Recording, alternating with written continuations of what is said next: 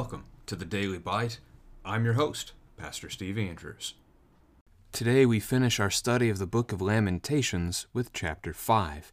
As noted before, as the other chapters were acrostic poems, chapter 5 is not. It's still got the 22 verse format in our English Bibles, but the the beginning of each sentence, the beginning of each verse doesn't carry that pattern from before.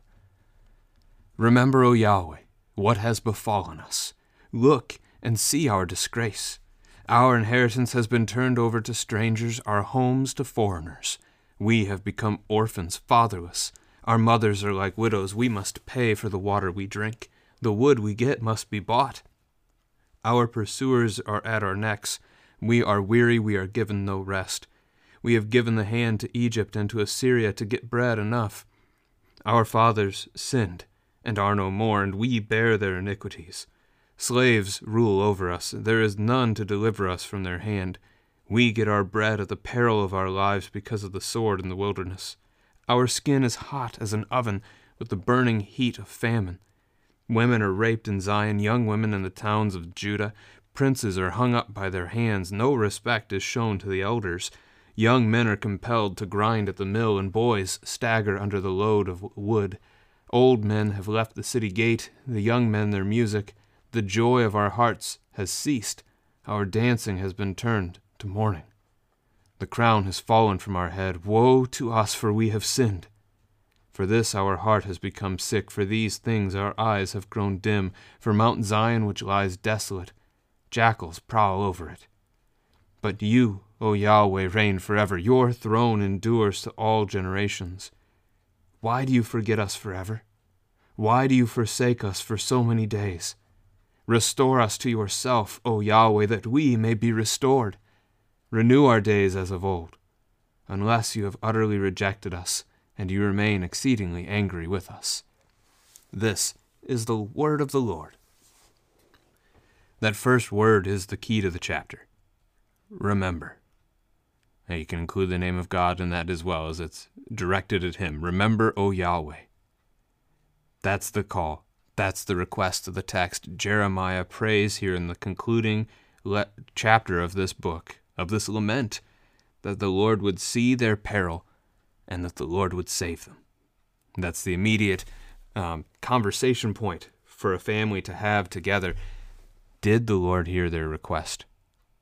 Did the Lord hear their plea for mercy? Did the Lord answer? And that's a yes, right? In the shorter term, although it's still long, um, in 587 they're conquered, but it's in 538 BC that they're restored, sent home. It's not until probably closer to 515, 516 BC that the temple itself is going to be dedicated under Zerubbabel. So that's the 70 years of exile in Babylon that you hear elsewhere in Scripture. But the Lord does restore them. He has mercy upon them. He does not forget them forever, as verse 22 has suggested, was a possibility. And nor has he forgotten us forever in our sins, because he has sent our Savior. He has sent his Son, Jesus, to rescue this world, to redeem it from the trespass of sin. He has shed his blood to save us. So that's the answer. I mean, did Yahweh remember his people? Yes, yes, he did. And he did so ultimately by his son Jesus, taking away the penalty, taking away the, the stain of sin from upon us. Verse 2 Our inheritance has been turned over to strangers. So, I mean, I, I skipped over what has befallen us, right? Look and see our disgrace. Jeremiah is going to spend most of this time sharing the lot that they have now. What is going on among the Jews? What do they see? What do they face each day? Their inheritance, that is the promised land, the land that was given to them and to their forefathers, to give to their children even after them, that land has been taken by God, right? God said he would do it, and God did it because of unfaithfulness. That land is now in the hands of strangers. Again, 538 BC, that's reverted, but it's still not going to be their land again. In fact, it never really will be their land again, ever. I mean, historically, that's true even now. I guess I don't know. Maybe next year something happens, or a hundred years from now something happens, and the Jews get that land back as their own. But that's not really scripturally relevant any longer, as Israel is not a nation geographically. Israel is a spiritual nation. It is a church. It is a people. It is you and me and all who believe in Jesus Christ. We have become orphans, fatherless. That is an acknowledgement that they are without God because of their sin. Now, the Lord has not actually completely cast them off from Himself. The Lord does still care, and the Lord is still planning to provide. So they're not as orphaned as they think. Verse 4 We must pay for the water we drink, the wood we get must be bought. I read that verse and just thought in my mind immediately is like, yeah, us too. We have to pay for that stuff. Yeah. We are not on land of our own. Our inheritance, well, our inheritance yet awaits us. This is not our home. This is not our land. And you can know that because even if you actually own your own home outright, you still have to pay property tax. It's not really your land or your home, no matter how much you think it is. There is a home that is being prepared for you. Christ is doing it. He has promised it, and it will be yours. Paradise, that is your home. That is where you are a citizen, and you are a citizen there forevermore. That's where our hope is. Anyway, verse 5 Pursuers are at their necks. They are weary. They have no rest. And that's a picture of running for your life, right? Um, the the animal is chasing you to, to eat you, and you've run so long you're tired of running, but if you stop running, you, you die. So you have to just keep going. And that's the picture here of, of what's happening. And again, maybe accurate for Jeremiah, as even the Jews that he is among in Egypt will, will strike him down before too much longer. Verse 6 They've given their hand to Egypt and Assyria. That's a reference to trusting in them, right? They have gone to them for food. They've been doing this for a long time, going all the way back to Abram, when Genesis 12, a famine hits the, the land that God had just promised to his family. Abram leaves the land that God had taken him to, and he goes down to Egypt to survive a famine. There's no instruction by God to do that. He just does it on his own accord. Well, perhaps similar as they've continued their history, right?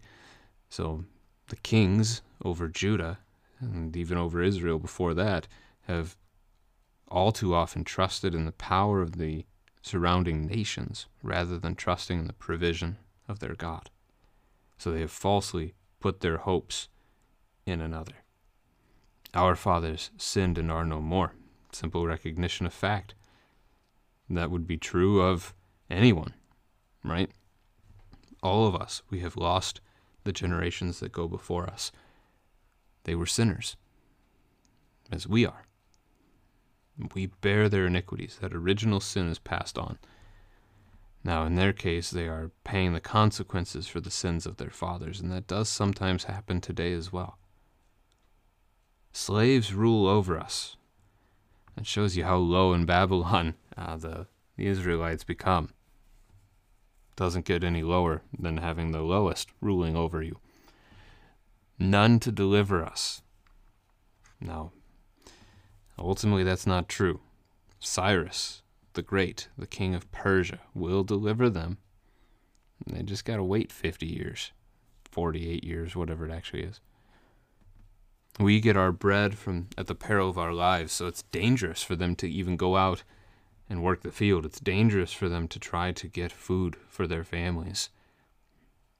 I do want to ask uh, I want to encourage you to ask your children, how do we get our bread today?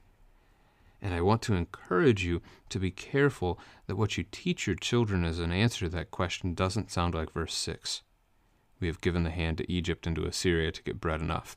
We have given the hand to America and to whatever business to get bread enough. That's what I don't want you to be answering.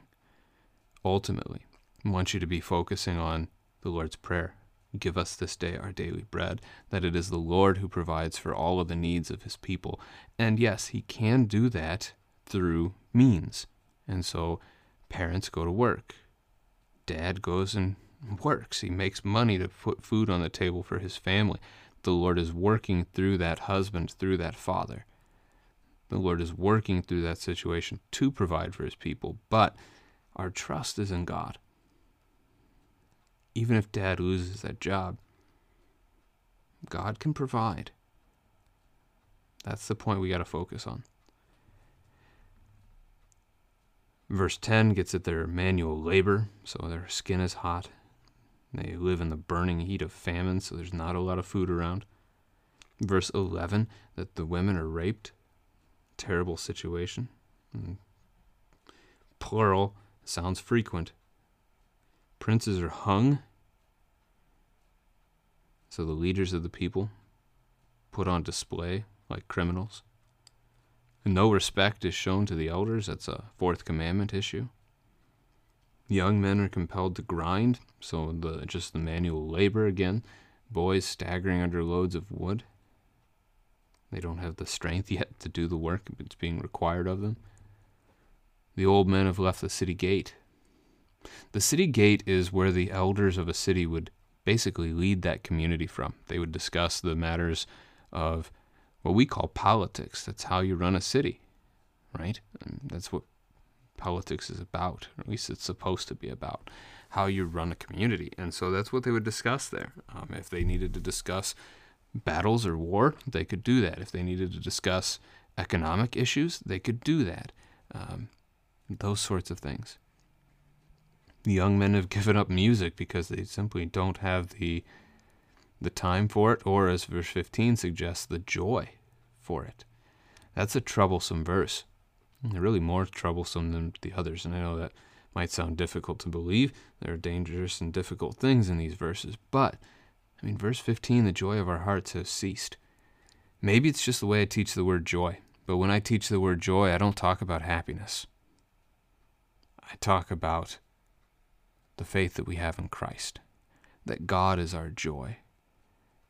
And that can't be taken away from you. See, as they root their joy in feelings, and in stuff, that can be taken away, and it has. All of their stuff was taken away in 587. And their emotions were attached to the stuff, so that's been taken away too. And thus they have no reason to dance. And they have no reason to sing or to make melody. But when, even the way they phrase that, right? Make melody to the Lord. They don't see that at this point there's still the call to repent upon them. The crown has fallen from our head. Woe to us, for we have sinned. There's that repentance, at least in part, it's a confession. The crown has fallen. Might be another conversation point here. Do we wear a crown? Do we get to wear a crown? There are actually numerous New Testament references crown of life, crown of righteousness, that the Lord will put on our heads on the day of judgment when we have finished the race. Whether it's a literal crown or not, I don't actually know. Um, just as we are told we will be given a white robe. I don't know if that's a literal white robe or not, or if those are symbols to just teach us about uh, what paradise is going to be, that we will reign with Christ, and that our sins have been washed away. But maybe. Paul talks about it, James talks about it, John talks about it. I mean, the apostles talk about this crown. So we do have a crown, and it has not fallen from our head because Christ is the one who will put it there, and the Lord will not let it be taken. The phrases heart sick and eyes dim refer to being near death. So admitting the just how dire their situation is and that they are near the end of life. Mount Zion, Jerusalem, lies desolate. They've lost everything. Verse 19, here's your flip. You, O Yahweh, reign forever. Your throne endures to all generations. So it's been a pretty gloom chapter up until that verse. But that's it. That's the point. God reigns, even now, even over this, even over this tragedy, even over this, well, judgment. God is still in control, and the Lord always will be, and He will redeem His people. And that's the point where you've got the request in verse 21. Restore us to yourself, O Yahweh, that we may be restored. Renew our days as of old. If God does it, it's done. Right, I know verse 21 sounds a little odd. Restore us to yourself, O Yahweh, that we may be restored. But, I mean, that's the point. If God does it, it's done. If I restore you to myself, eh, okay. There might be benefit to that, right? In our human relationship with one another, if, if you had sinned against me. But that is very easy to break again and very easy to cast aside as we are both sinners. But if Christ restores you to himself, which he has, that cannot be easily cast aside. In fact, it cannot be overcome by anyone except by you forfeiting it by your choice. You can walk away, but that's it. Christ restores, you are restored. If God does it, it's done. This is what we see in the cross that your sins are forgiven, and that's true.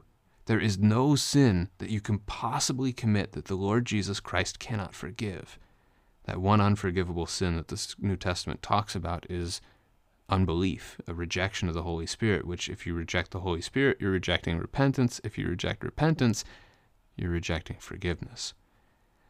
That's why it's an unforgivable sin, because you're saying, I don't want forgiveness. I don't want to be forgiven, so you're not. But that's it, because Christ has done the work. Christ has shed the blood. The price has been paid. You are His. You are free. well, you're free to be His. And then the empty tomb. If God does it, it's done. Christ has risen from the grave. The tomb could not hold him. Death could not hold him. It is finished, and it is done for you as well.